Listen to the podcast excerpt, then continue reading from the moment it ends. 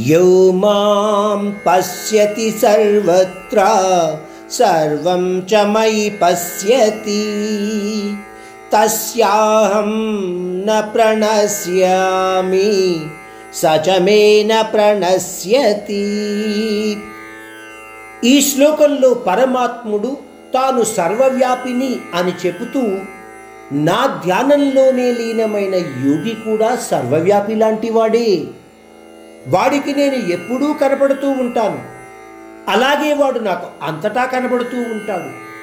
పోతే అది ఒక యోగి లక్షణము పొందిన వాడికి మాత్రమే సాధ్యమవుతుంది.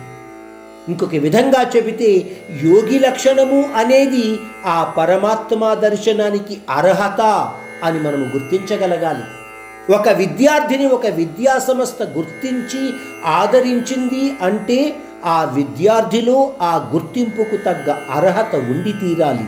చదువులలోనూ ఆటలలోనూ పరిశోధనతో కూడిన ఆలోచనలలోనూ అలాగే ఆ భగవంతుడు మీకు కనపడాలి అంటే మీలో కూడా యోగ లక్షణ రూపమైన అర్హత ఉండాలి.